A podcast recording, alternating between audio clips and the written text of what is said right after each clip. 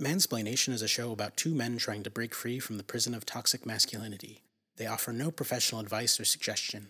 They will occasionally use adult language and will often discuss examples of violence and malicious behavior, so parental guidance is recommended. But not nothing we offer is professional or No, not even a little. even though even though we both are professionals. Mhm. And I'm a professional therapist somehow. So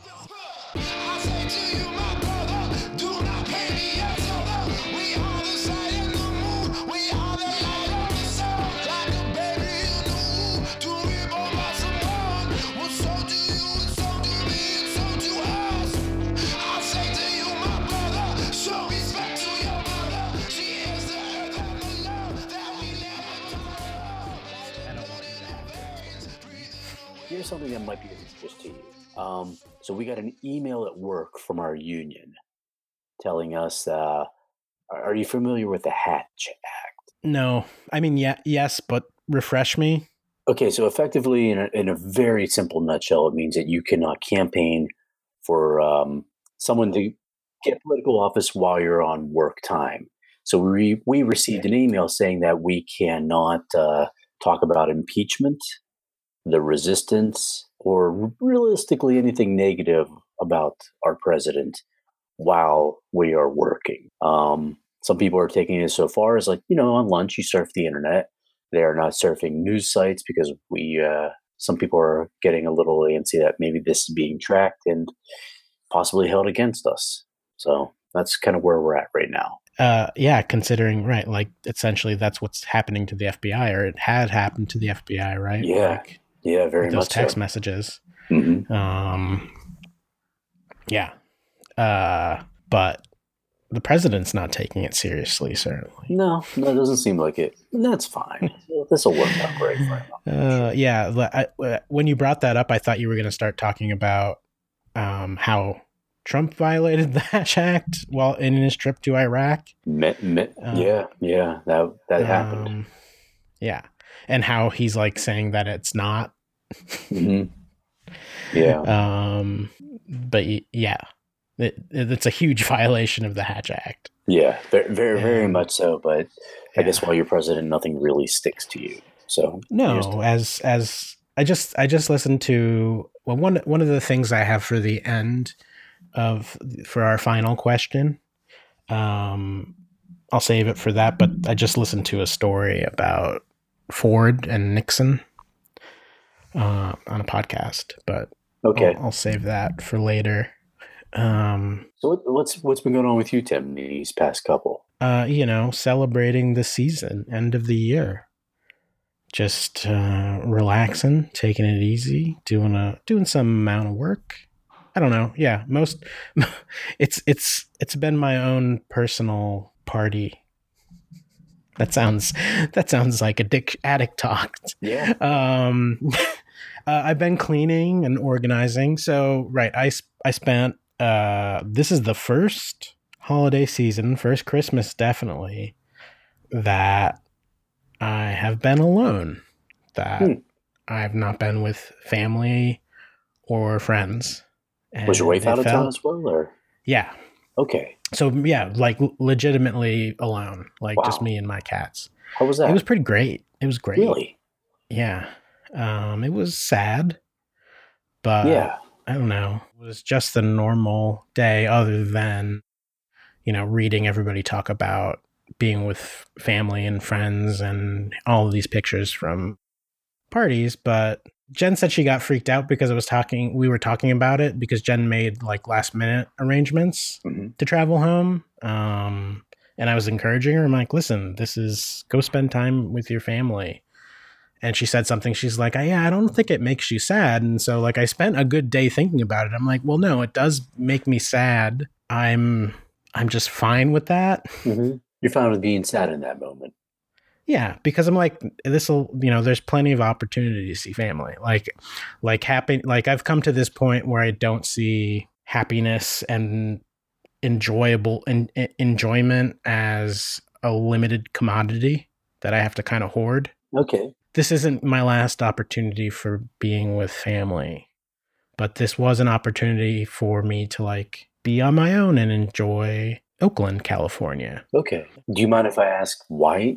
Was it a dif- a distinct choice for you to stay home, or was it just kind of like things are a little bit out of your control, so it's easier if you stay home? Um, all of the above. Okay. We just got. We, I'd just been home for two and a half weeks. Uh, home, home where I grew up in Pennsylvania, uh, in lovely downtown Scranton. No, I didn't. Uh, but yeah, uh, where I grew up in Northeast PA, working on some projects there and being with family, and was home for a holiday, hmm and that was enough for me, kind of thing. It's Got it. like, yeah, I don't need to go back in a couple. Like, I'm gonna be back sooner because there's stuff for me to do there, renovating a house and stuff. It's like I'm see family then.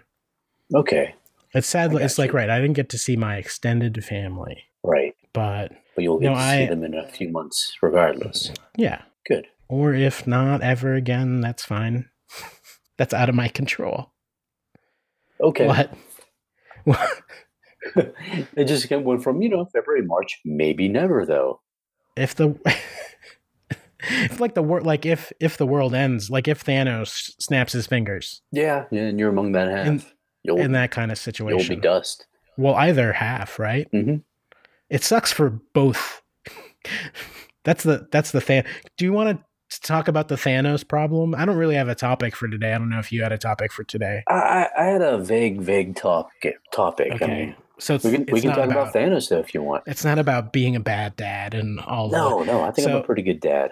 So um, I think you're a pretty good dad too. I'll I think most of this show is us convincing you that you're a good dad.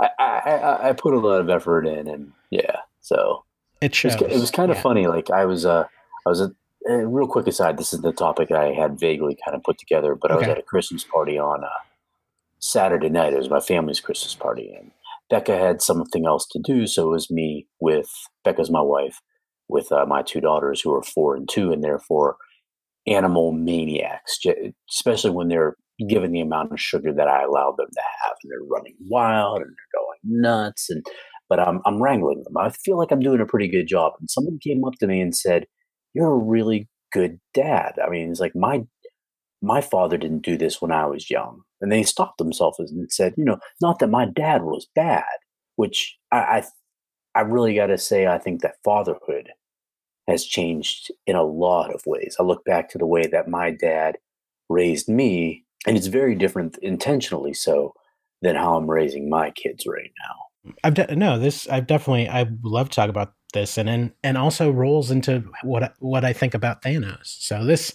this Cool. this folds together nicely. There's always time to apply Thanos to any discussion Yeah. we have. The Infinity War Mhm. now on Netflix. Uh, today's show sponsored by Disney and Netflix. Um, the greatest generation. That's not their slogan. Netflix, the place to watch things. Netflix. Are you still watching? That's a good one. Or you possibly can't still be watching. The best No. is when that comes up and your screen goes dark and you see a reflection of yourself in the screen and you're just like, ah, I've made some life choices. My life is an episode of Black Mirror. I have to be at work in two hours and I've stayed up all night. I don't have to wish that my life was like Black Mirror it is. Yeah. Uh, so, so, I mean, I so since my uh, family member said that to me, I mean, I was thinking like, I had a thing that I wanted to do. oh, go ahead then. You called your children animal maniacs, and I thought you said animaniacs. Animaniacs would also apply. You're only, you're missing the third child. You only got you only got Wakko and Yakko or Dot. I don't know what their ages are. I, I would count my wife as Dot, and at one point when she was considering joining roller derby, her name was going to be Anna Maniac. oh, that's solid. Okay, now back to the serious stuff. Okay. uh, you you took the compliment I, I, I took the compliment. and you ran with it, and you were like, "Yeah, I am a good dad." It, it was, it was, you know, I don't allow myself too many compliments in my life. Uh, more, like, like I was saying, when I was a kid, like my dad, the way he raised us was maybe a little bit more hands off. I mean, he Mhm. worked his Mhm. probably 12 to 16 hours a day, six days a week. seventh day he was beat or had to do stuff around the house, and for the most part that was it. He'd come to my cross country or track meets. Um, he'd do the parent teacher conferences. Aside from that, though, I mean, he was he was there. He was in the background. My grandmother taught me to drive, as we talked about before. My mom taught me to shave. He provided, and he was there, but it, it was very hands off. And so uh, I've made the distinct decision. I feel like a lot of people in, in our generation have that. No, I'm I'm going to be present. I'm going to do a lot of things. Still work a lot. Still do uh, a couple days a week. I pull a couple twelve hour days, but I take my kids to uh, gym classes. I'm involved in that. Uh, uh, yeah, just do a lot of stuff with my kids on a very regular basis. Did your mom work? Like have a part time job or? My mom didn't work until I was in the third grade, so I would have been about nine or ten. And then at that point, um, I, my my dad's stance on that was there. There's no point in my mom working because we'd just have to put her salary into childcare. Where if he worked doubles, then that would supplement our income to that degree. But when my when I hit that age and my younger sister was old enough to be cared for by my older sister and I, then she got a job. In general, do you know about love languages like service or I I can't. I can hear. Let me go. Let me Google them real quick.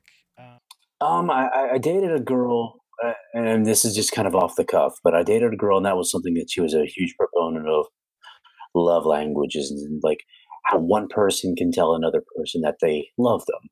My dad was a kind of a, a bit of a standoffish guy, but I believe that he told us that he loved us by just working long Right. hours so that's so that my mother could stay home so we could have the things that we needed. And that was the way that he said he, he loved us. So, 1995 book, uh, The Five Love Languages How to Express Heartfelt Commitment to Your Mate, um, by Gary Chapman. No, he's a Christian man. At some point, this gets adopted into broader kind of know thyself, self help type of things. Like, I've had a lot of people bring it up to me. So, I don't know if this is where it originates. It, allow- it outlines five ways to express and experience love uh, receiving gifts, time, words, acts of service, and physical touch. Mhm. The idea of this book by this man is everybody has a way they prefer to receive love and prefer to give love, or right, want and need their love. So some it's like, oh, uh, you know, I just need you to spend time with me. Like that's that's love to me. um, you being physically present, Right, right. that providing is a service to your family, but also raising and cooking and doing those things is another way to do service. Definitely. Or teaching how to cook, teaching how to work, teaching how to do certain things. Everybody, like, I think everybody needs a little bit of each of those things. Like, Definitely. they need physical connection with a parent, they need, or a mate, right? Like, a, a, an intimate loved one, a family member. As a society, we should be comfortable with like giving your mother a hug. And I, I like to think that we're there, but if uh, you're a man and you don't feel comfortable for whatever reason, maybe you're that parent was standoffish, maybe that parent's a little bit cold, a little bit more rigid, you might you might have been lacking something there. And so I think the expectation for not just a father, but for a parent to fulfill not just the providing part, but right, like that parenthood is a partnership. And, you know, you can, you, you each have to split providing, um, taking care, learning, and being present hmm for you it's like just you know taking the example of my dad right i i wish him you know like uh, uh, my uh, right specifically i don't i can't i can't really talk about it because my experience was different from yours. Um Okay, what was yours like? like there there wouldn't be if anything i would have spent less time with my father. Okay, and I didn't spend like uh, we didn't do a lot like yeah we didn't do a lot together but right like I I had him I, I say when I look like towards the kind of parent I would be like I look to my parents as kind of the standard like I'm I'm not gonna I'm not gonna act in a way as a counter example to my dad okay, I would just do things fine tune some things to, Yeah. Yeah. but overall, the general model is one that you feel was good. the model of to be a parent, right? To be a parent, to be a good parent, to be a good mom, to be a good dad is to spend time with your your child, to take interest in their interests, to provide for them. Um, like it wasn't it, it wasn't just well one of us needs to work and one of us needs to raise the kids kind of thing Yeah. yeah my parents were always working like they always either had they always had a part-time job of some kind um like my dad was athletic director at one point but before that he worked part-time at a pet shop like growing up i remember Oh, is that something going? Yeah yeah and i mean it was it was the the tail end of economic prosperity where Yeah. mid, the true middle class existed Mhm. it's interesting the other thing i wanted to dig in is is how your example of your dad and that kind and like i'm not right your dad's not unique like that's a dad Very much so. Yeah. I think it's a lot of people's experiences with a dad. up until maybe now i don't know yeah i i, right i feel like the the all the fathers i know of our generation and beyond even people who have teenagers now are all Mhm. very present with their children Yeah, yeah. I, I think I think I think for me, like I was like I was starting to say a little bit earlier, I feel like when the pill became a thing, that's when things started to change. Because if you were a woman and you're in a relationship and you got pregnant, congratulations, your job is now to raise that child. Whether you are becoming a lawyer, a doctor, a chemist, or whatever. Now all of a sudden you go from that to you have to raise that child. And I think with the pill, a lot more opportunity was created.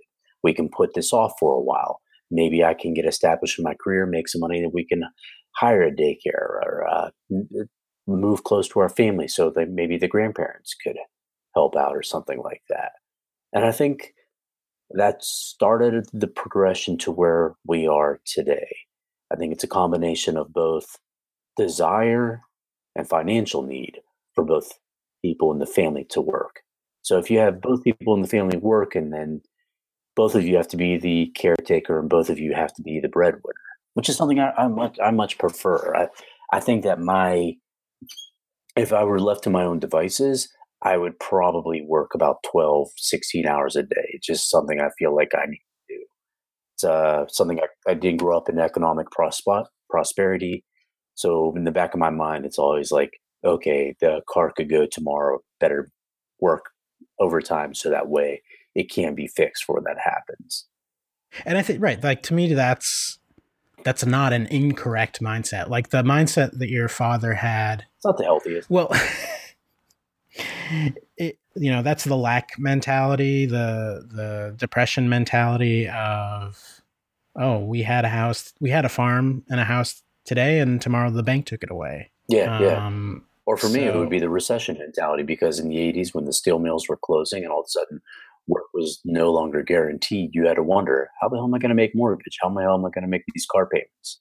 Stuff like that. what I think is interesting is the inherently like racist cognitive dissonance of the baby daddy hmm and the welfare queen hmm when that is that idealized the people who idealize that 1950s gender the mentality of the type of father that's like oh I, I can't be bothered with the kids. My job is to work and make money.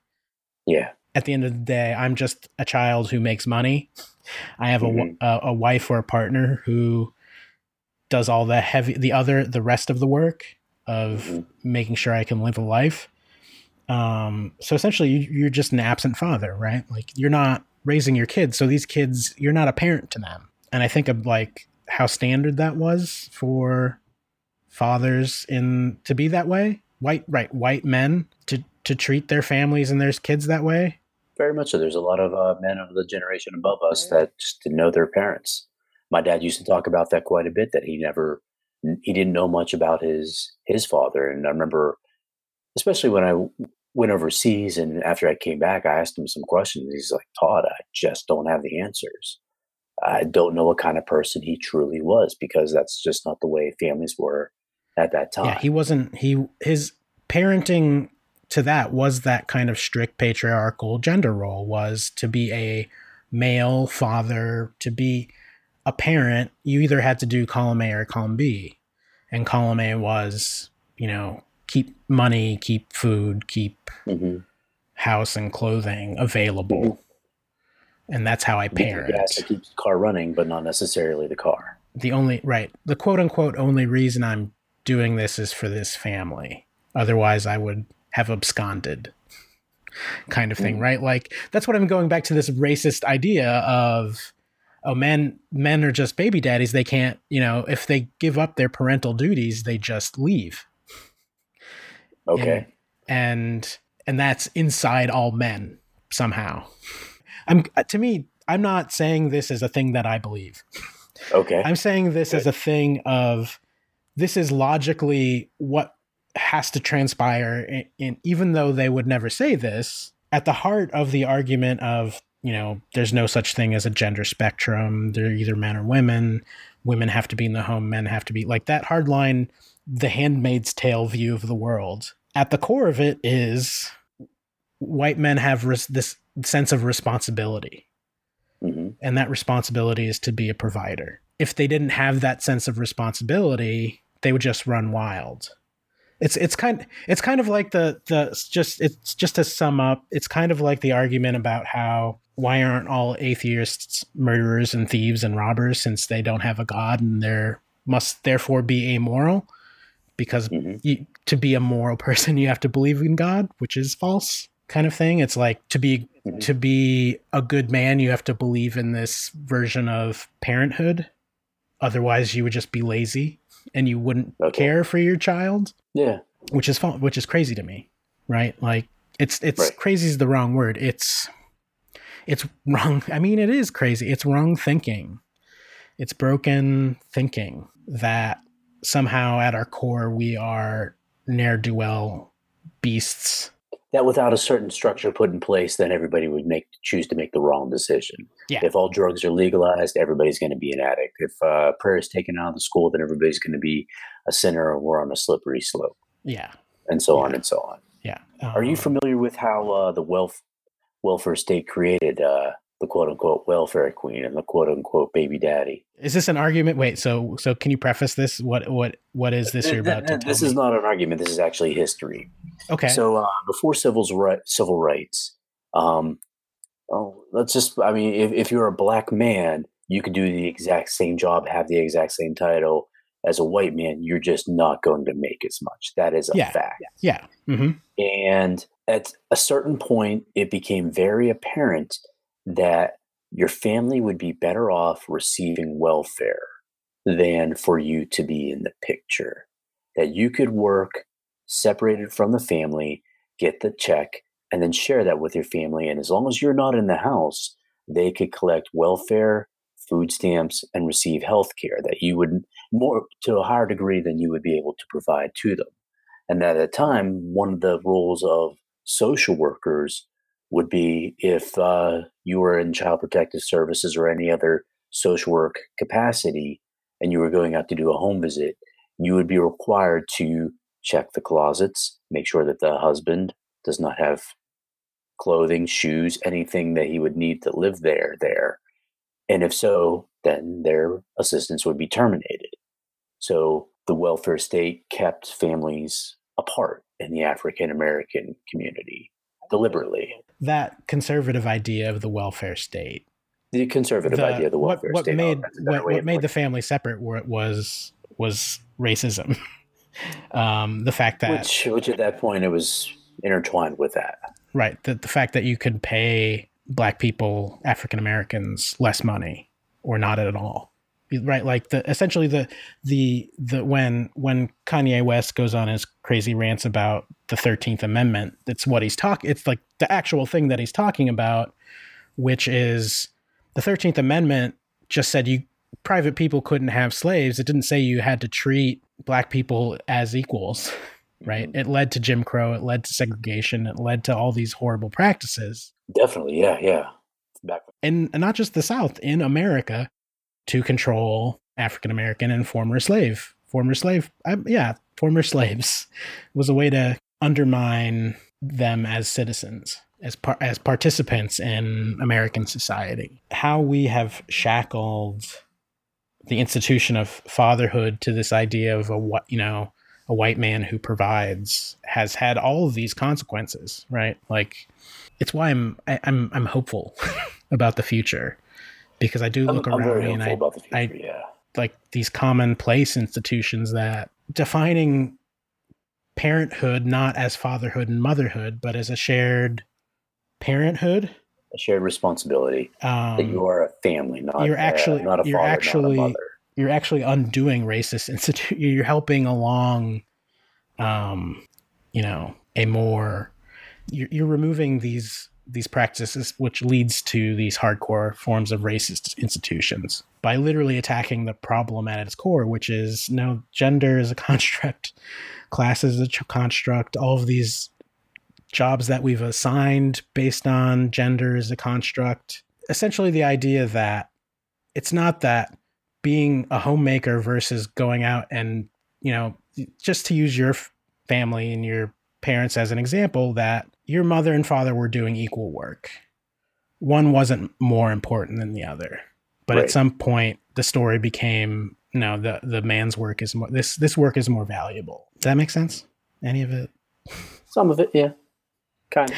what's been getting you through this week Um, what's been getting me through this week? Uh, I've been listening a lot to a Canadian soul singer named Tanika Charles.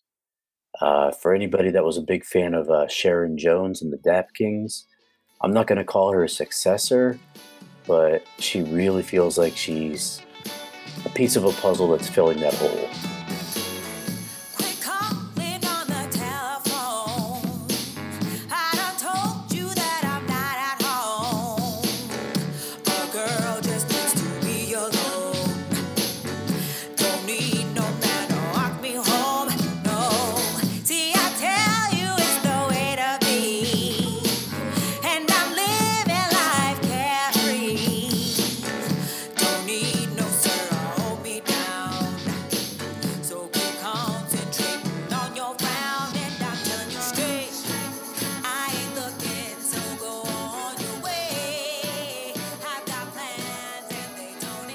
Based out of Toronto, currently on tour for it's right now. Yeah, yeah, just a, a wonderful debut album that came out a little while ago. It's called Soul Run. Um, came out last year. any uh any hot tracks burners what are they what boomers The the, the two tracks that really kind of got me into it is uh, Soul Run, which is uh, the title track, and then Two Steps.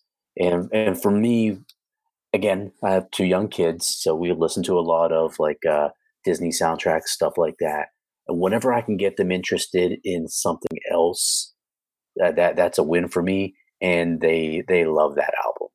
So anybody who's uh, looking for something fun to listen to to start out the New Year's, Soul Run, uh, and there's a great album by Tanika Charles. What about you, Tim? What's been getting you through? hold on let me play this song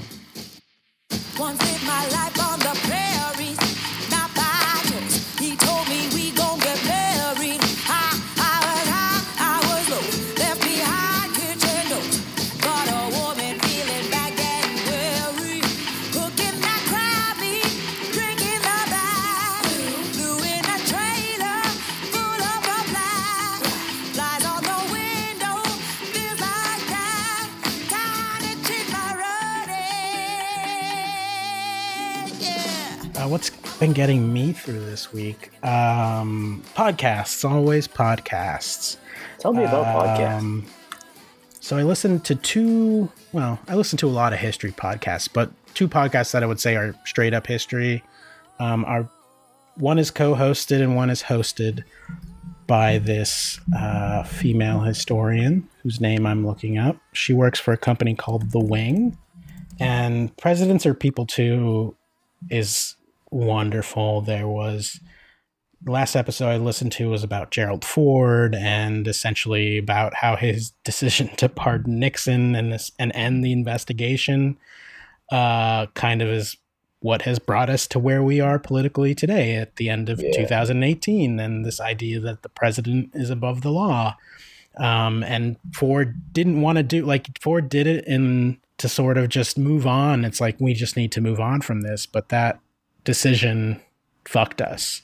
Um, but yeah, it's it's mostly just about right looking looking at presidents as people. Like their es- episode on George Washington was this story about an escaped slave that he was Mhm. chasing. One of one of his slaves escaped.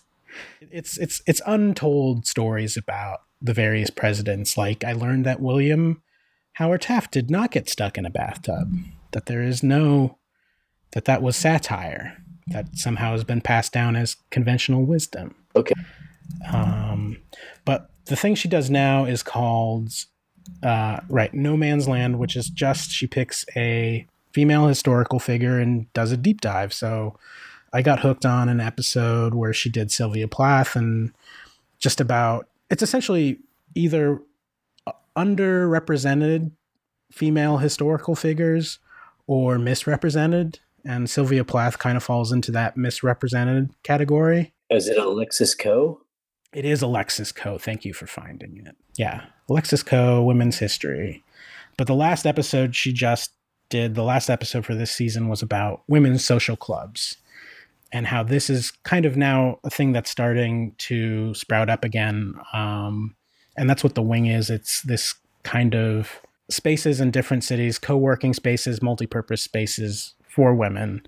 Uh, I have an old, I have a roommate who works out of a sim- similar one in San Francisco called the Ruby. Um, but yeah, it's specifically like a co-working community space for women. Um, just the the episode is about how valuable that was and how like that was that was a thing for a very long time leading up to universal suffrage was that's how that's how women's women were able to organize and act as citizens This looks really interesting. I'm currently downloading the episode on Queenie, who uh, actually is kind of a character I've always been a little fascinated by, but I don't have a whole lot of information on. For our listeners, she was a, uh, a gangster out of 1920s Harlem, and she uh, just disappeared.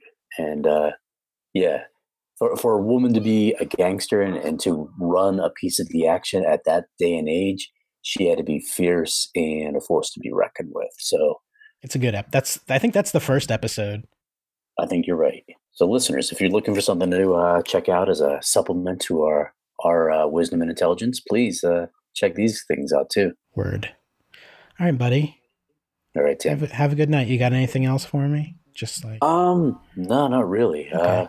we'll talk again uh, the next Mm, week about next the same week. time, same channel. And uh, hey, have a happy New Year.